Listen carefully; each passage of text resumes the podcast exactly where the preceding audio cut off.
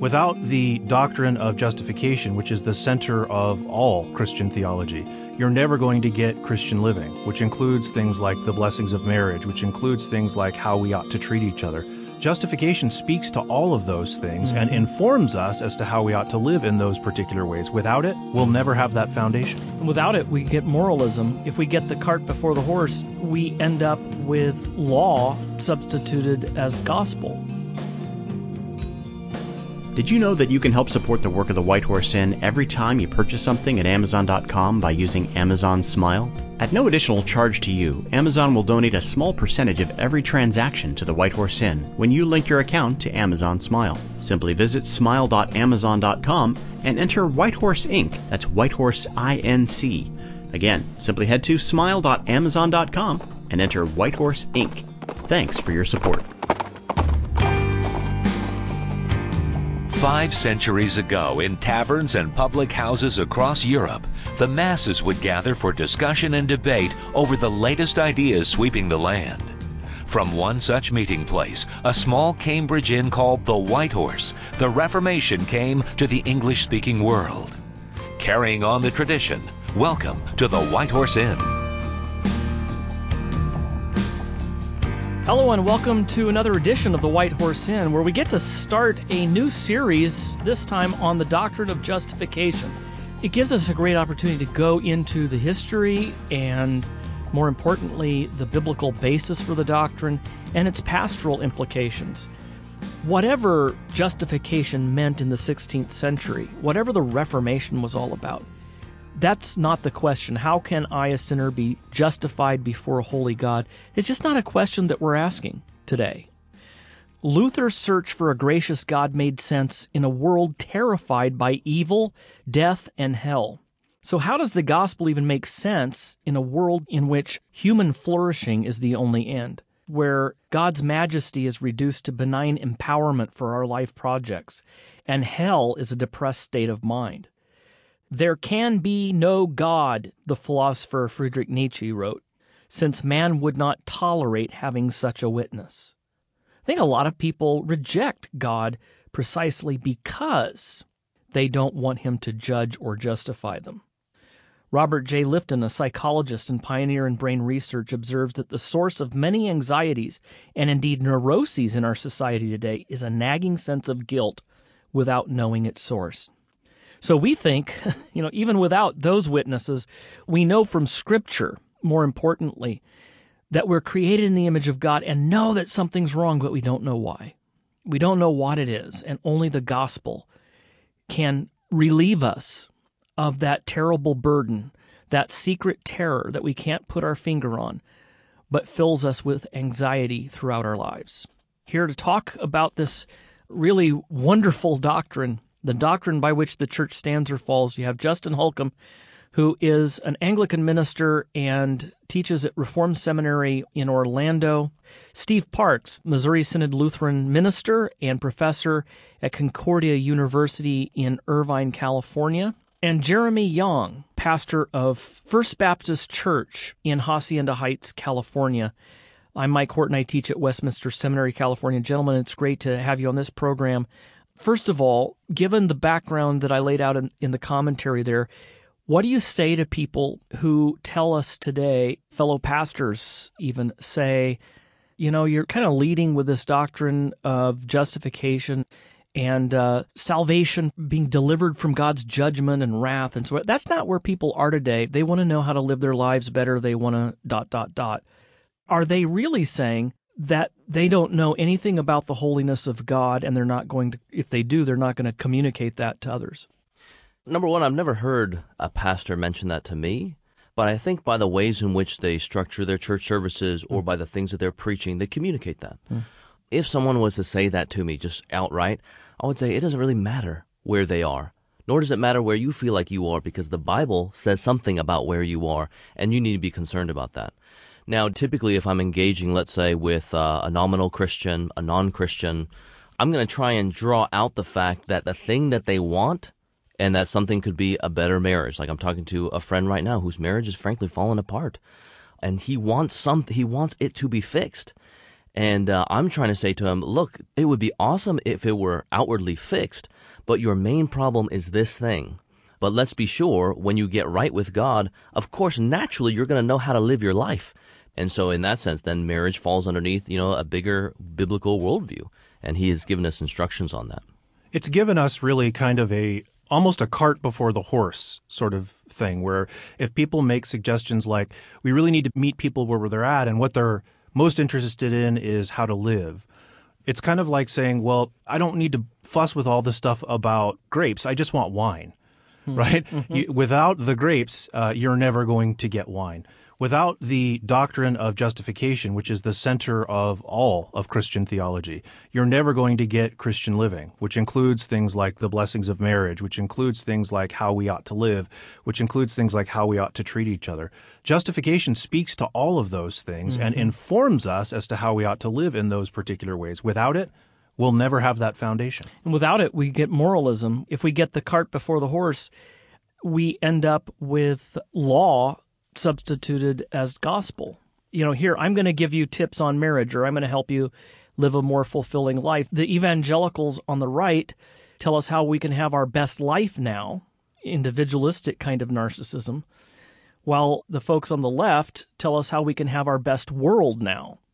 But they're both telling us law. They're both giving us commands. Some of it may be from the Bible, a lot of it isn't.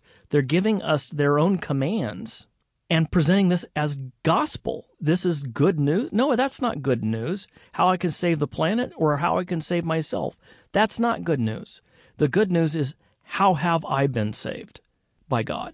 Yeah, letting people diagnose their own condition is what we're bumping into. I mean, I don't blame people in the church for thinking pragmatically and individualized because that's what they're given in their culture. And as Jeremy noted, practically that's what they're getting. Many people know about Christian Smith, who year, he's a sociologist who years ago said that the issue in America is moralistic therapeutic deism. And that's basically what we're dealing with is be nice because it'll help them actualize their potential and when God who's not really involved finally lets them into heaven, they'll have a good record. That's what most people think.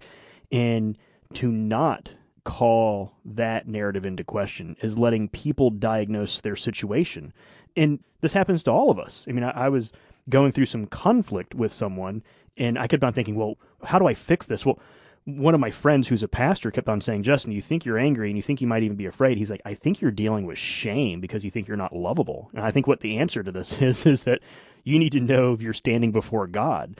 He didn't just give me an oar and say, I think you should paddle in that direction. He actually brought me to the rock and gave me foundation. And so what I needed was a lot more than just how do I navigate conflict, but what is my security and assurance? Yeah, that's an interesting point, Justin. It reminds me of the line from J. Gresham Machen, who uh, was New Testament professor at Princeton Seminary and uh, kind of led the charge for orthodoxy and uh, was subsequently kicked out.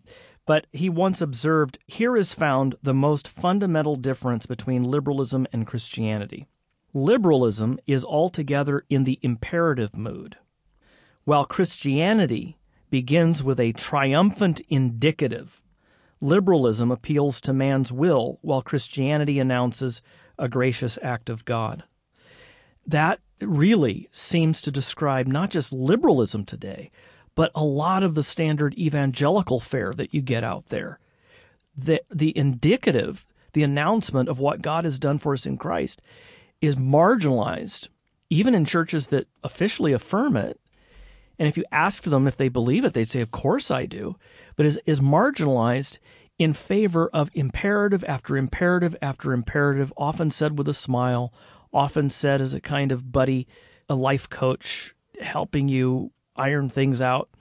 But still, law, just all law, imperatives without indicatives are deadly but that does describe a lot of what you get in the church today. Does that mean that we're kind of living in an era today that is similar to the era of the reformers in that respect? Absolutely. What when I ask people, what is the gospel? Give me a two sentence definition of the gospel.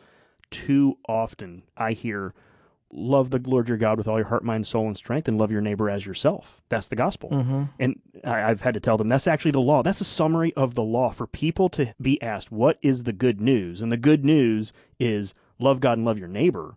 They've picked that up from somewhere. They actually think that the message of Christianity is the imperative mood, which is the command. And that's why we end up with saying things like, oh, we have to go do the gospel. I'm like, no, this is a pronouncement.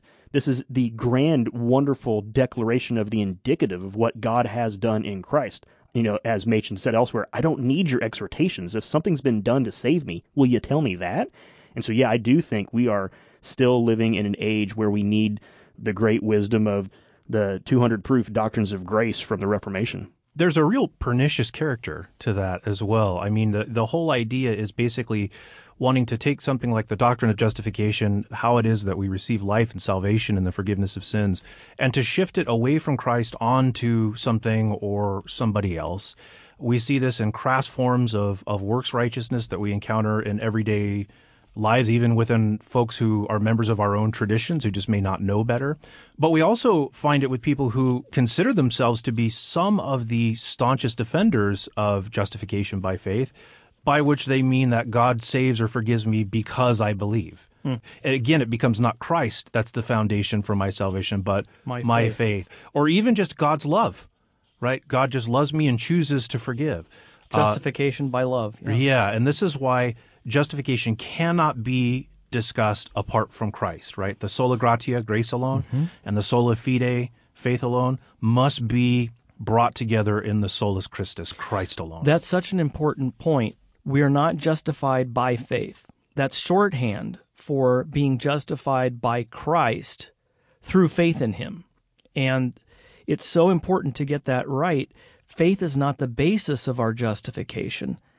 Christ is the basis. We are justified by what Christ did for us 2,000 years, objectively. We receive that through faith. And faith is nothing other than clinging to Christ. And that's a gift also. The faith we have is a gift from God. Yeah.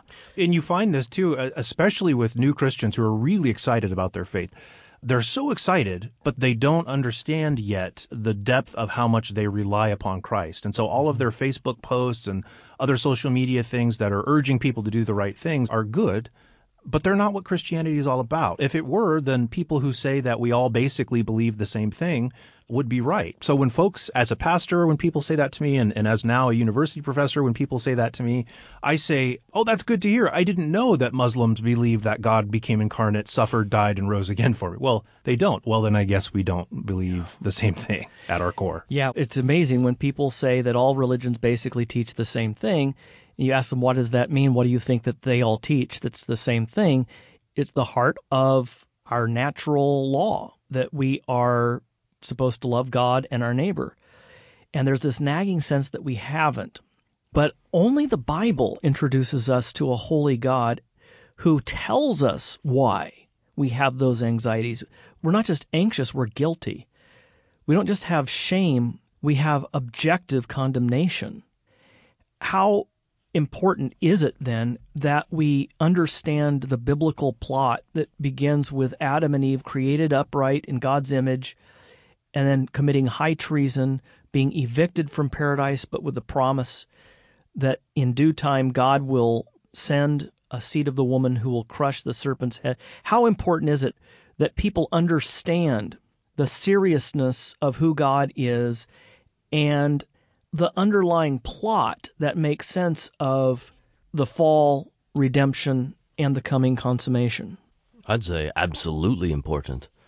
I mean, if we aren't giving our people what God Himself has said about us and what He's done in history, I mean, we are absolutely lost.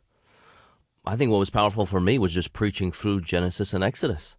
And uh, I came from, you know, the general evangelical background where the storyline of redemption wasn't presented. Dare to be a Daniel and yeah, the yep, the, the, leadership yep. principles of Joshua. Mm-hmm. Typical sermons on you know David and things like this. But when I preach through Genesis and Exodus, it's just so absolutely clear that a holy God has chosen to draw near to sinners who deserve condemnation. And in His grace, He chooses to do that. And then you, you go through Exodus, and yet he's doing it again. And all by his grace, he provides a sacrifice and he tells his people how to live. And then he also gives us instructions on how we are to draw near because you can't just simply turn up casually as many people desire to do today, at least in their mm-hmm. hearts.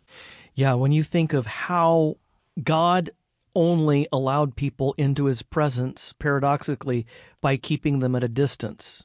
All of the New Testament invitations to come near into the Holy of Holies.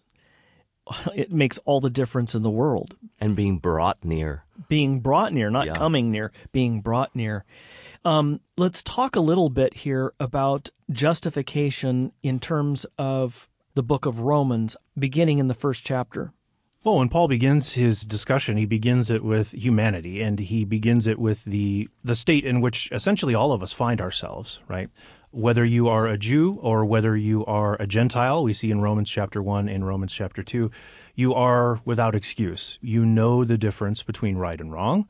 You have done wrong, and you have failed to do what is right. No one righteous, no, not one. Exactly, right? So the idea there is is that whether you have that truth revealed to you simply by your conscience as God has written his moral law on our hearts and minds and that's true of all people or whether you have in addition to that also his revealed word the idea is that you are without excuse and so everybody stands under the condemnation of a holy and righteous and infinite God and that leaves us in quite a predicament. And if that were the end of Romans, of course, all of us would be in big trouble. But Romans 3 lays out for us that this problem is universal, that there is none righteous, no, not one.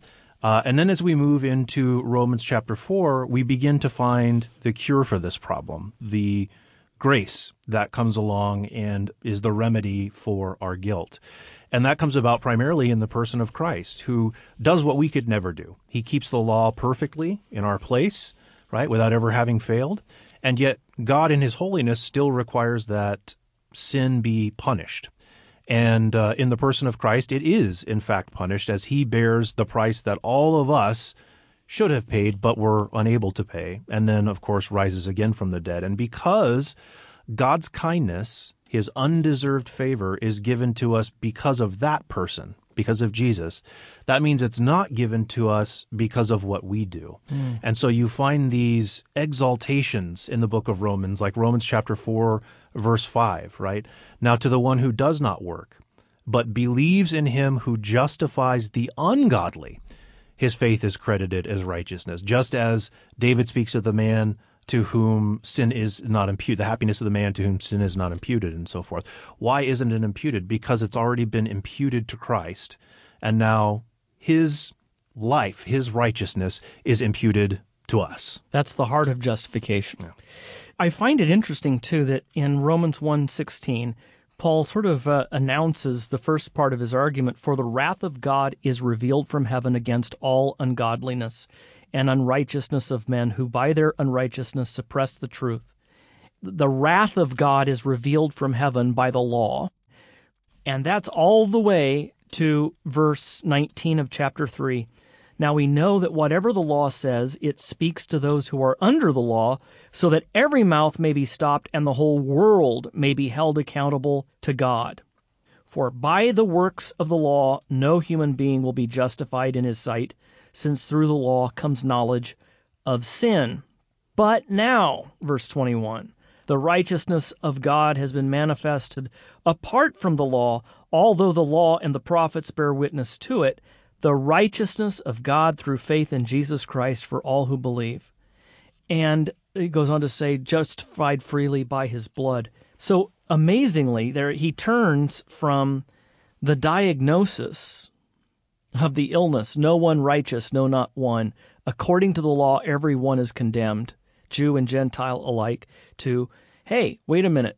The law reveals God's wrath, but the gospel reveals the righteousness not by which God judges, but by which he justifies, namely by imputing Christ's righteousness to us. What an amazing transition there in Paul's argument. It's amazing to me when people can't see that. It's so obvious. And it speaks of God's kindness in giving us the law. Yeah. doesn't it? I mean, it exposes our sins so that we might turn to Him who saves us from our sin. Absolutely. This is something that I think we really miss in our culture, and the church perhaps doesn't do such a very good job at it. Is that we we stop halfway with our job, right? Um, it's it's okay and, and good and praiseworthy to point out sin. It's a necessity, and why is it a necessity? Because God wants to diagnose your problem that He may get you to the solution to that problem, right?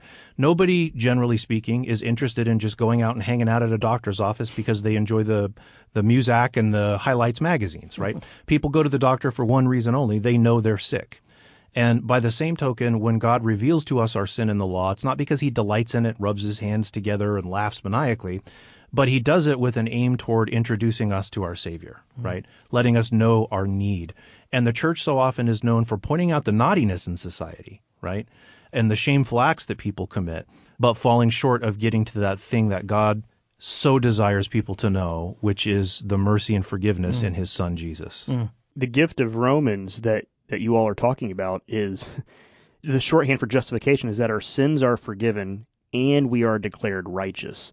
And many people think that the message of the gospel is only that our sins are forgiven and that the righteousness is up to us to add on to it. So they think justification gets us back out of debt to zero and then we add to our account something. Thanks be to God that we're out of debt. And what's being taught in Romans and what we're celebrating is the great exchange of Christ takes our debt and gives us his great inheritance of his righteousness that is imputed to us. So we're out of debt and we're given the wealth of his righteousness. That's the message that actually is spectacular for people to hear because they think, okay, sins are forgiven. That's great. I got to get to work now. And this is a different message than that. Yeah, my wife often says that she heard forgiveness in her evangelical background. She heard forgiveness of sins, but the life changing, absolutely revolutionary thing was the active obedience of Christ. Namely, that justification does not mean just as if I'd never sinned. That's just forgiveness. It's great, but that's not enough to be saved. It is just as if I'd never sinned and as if I had perfectly fulfilled the law myself. That's amazing. Yeah.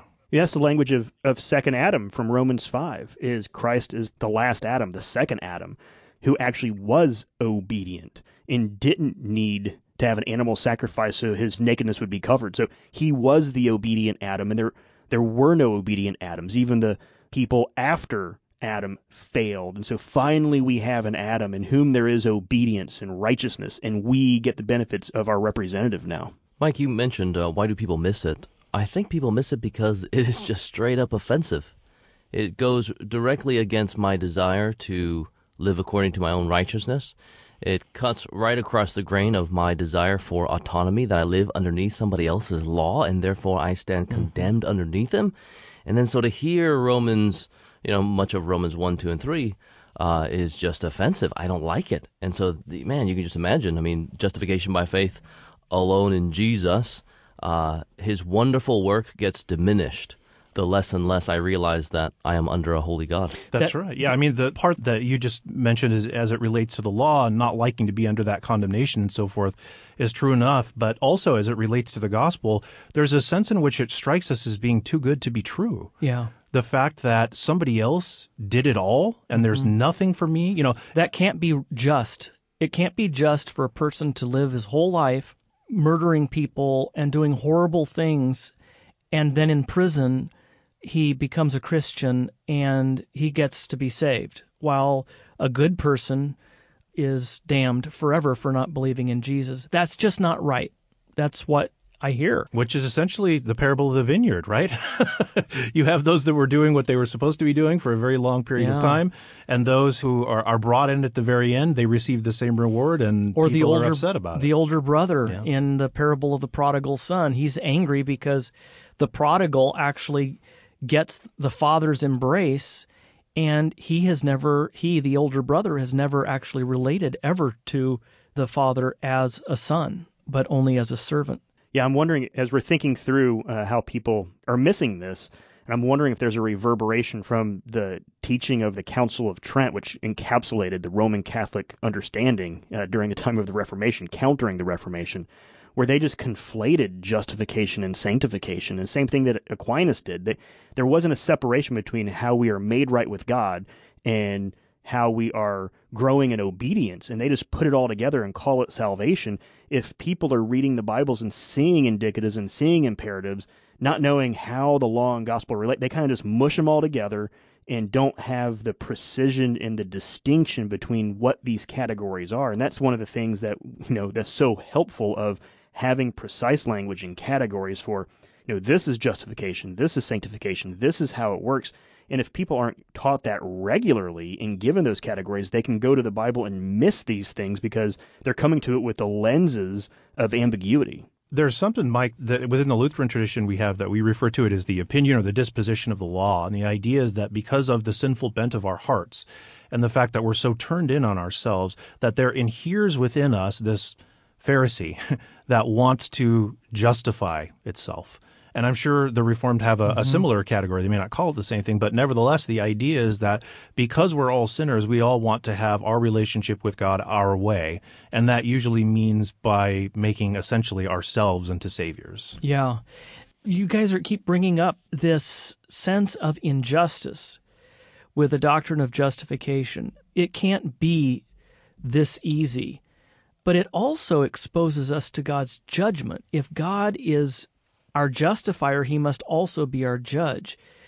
God is this external authority over us, and we don't like that. And I think that Friedrich Nietzsche, in that quote that I began with, Friedrich Nietzsche, and there and in other places, really, I think, is a better diagnoser of the illness than a lot of preachers these days. There can be no God, he says, since man would not tolerate having such a witness. It's amazing. He makes no argument here or elsewhere for atheism. He isn't an apologist, putting together syllogisms and evidence and argument. At the heart of his denial of God really is that he can't tolerate having such a witness, someone to stand against him and declare him to be guilty. And isn't that really at the heart of at least some resistance among people to this doctrine? Yeah, I think it, it absolutely is. And, and I, I would, as you said, kind of applaud Nietzsche, at least for his, his honesty there. When I get into discussions with, uh, with students and so forth, they'll, they'll often suggest that God doesn't exist because they don't like the way he does this, or God doesn't exist because they don't like the way he handled that issue, right? Problem of evil, for example, mm-hmm. or a whole host of other things. And I just kind of encourage them to remember that you can't read things or people out of existence because you don't like them, right? You may not like the current leadership in the White House or in the governor's mansion, but you can't read them out of existence for that. So be be mm-hmm. honest and say I don't like this and here's why. Mm and then you can honestly engage it and you can start to get some answers to those things. Oh, that's great. Talking about the holiness of God, I mean, I can't help but think of Isaiah 6 and his response to experiencing the holiness of God is woe woe is me, a man of unclean lips among a people of unclean lips. I mean, it's just a big reflection of need and failure and judgment but you read on and see that God responds in with the cleansing coal, but it raises the stakes talking about the holiness of God. It, this is no longer pragmatic things that might be helpful. We're talking about life and death and relating to a holy God when you're not holy and then focusing the attention. That's the scandals, you know, Calvin talking about the hearts and idol factory. This is what we do. We find ways to avoid this. And thankfully, he fixes our eyes on Christ and gives us that gift of faith and, and shows us what has been done to reconcile us. Yeah, and in Lutheran dogmatics text, it's often spoken about as being this sort of there are two religions. There's the religion of the law, and there's the religion of the gospel, right? The religion of the law is me reaching up to lay hold of a holy God in some way. Even systems that, that deny the existence of a personal God still have a religion of law, whether they call it karma or, or anything else, right? The idea is it all depends upon my behavior. And then there's Christianity, which is the religion of the gospel, where God reaches down to lay hold of sinful human beings through the life, death, and resurrection of his son. That sounds a lot like Romans 10, where Paul says that there's the righteousness based on the law, that the person who does the commandments shall live by them. And the righteousness of the law is always striving, climbing. But the righteousness based on faith, he goes on to say, says, Do not say in your heart, Who will ascend into heaven, or who will descend into the abyss? But what does it say? The word is near you, in your mouth and in your heart. That is the word of faith, the gospel that we proclaim. Because if you confess with your mouth that Jesus is Lord and believe in your heart that God raised him from the dead, you will be saved. For with the heart one believes and is justified, and with the mouth one confesses and is saved. For the Scripture says, Everyone who believes in him will not be put to shame, for there is no distinction between Jew and Greek, for the same Lord is Lord of all, bestowing his riches on all who call on him. For everyone who calls on the name of the Lord will be saved. So these two ways ascending into heaven, descending into the depths, running around like a hamster on a wheel, or sit down and receive the good news that God is placing in your ears and in your hands. And here, hopefully, listeners realize why we place such a strong emphasis on law and gospel. Absolutely. It's exactly what Paul's laying out for us here. Absolutely. I love the language of the Westminster Confession on this. He justifies us not for anything done by us or wrought within us, even by the Holy Spirit. That's right. And God does many things within us Yeah. and gives us many good gifts, but we're not even justified by those. Yeah. We're justified not because we are being sanctified. We're being sanctified because we are justified. Romans chapter 5 verse 1 says therefore since we have been justified by faith we have peace. We possess it already all because of what God has done in Jesus. So certainly in the putting forward of his son to be the propitiation for our sins, in doing so God draws us near. Jesus says in places like John chapter 5, He who hears my word and believes him who sent me has everlasting life. Not might have it or could have it or will have it if you do super meritorious works of faith, hope, and love, but has eternal life. Folks, the law says do, the gospel says done. It is finished. Jesus has accomplished our salvation. And uh, this doctrine is so deep that we could go scuba diving in it, never reach the bottom, and yet it is shallow enough for a child to wade in. And never think that this is a doctrine that you needed once upon a time, and now you've kind of matured, gone beyond it to other doctrines. Throughout your Christian life, make sure that Christ is at the center as your justification, your righteousness before the Father. We'll pick up next week talking once again about uh, this great doctrine from another angle and look forward to being with you then. The White Horse Inn is a listener supported broadcast. To find out how to support our efforts, check out the support page of our website, whitehorseinn.org. If you are new to the White Horse Inn, be sure to click on the first time visitors link from our homepage, where you can order our free intro kit. By signing up for this kit, we'll send you a complimentary copy of the current issue of our magazine, Modern Reformation, along with extended length editions of The White Horse Inn on CD completely free of charge. All you have to do is request our intro kit. Simply look for the first time visitors link on our homepage at whitehorseinn.org. That's whitehorseinn.org.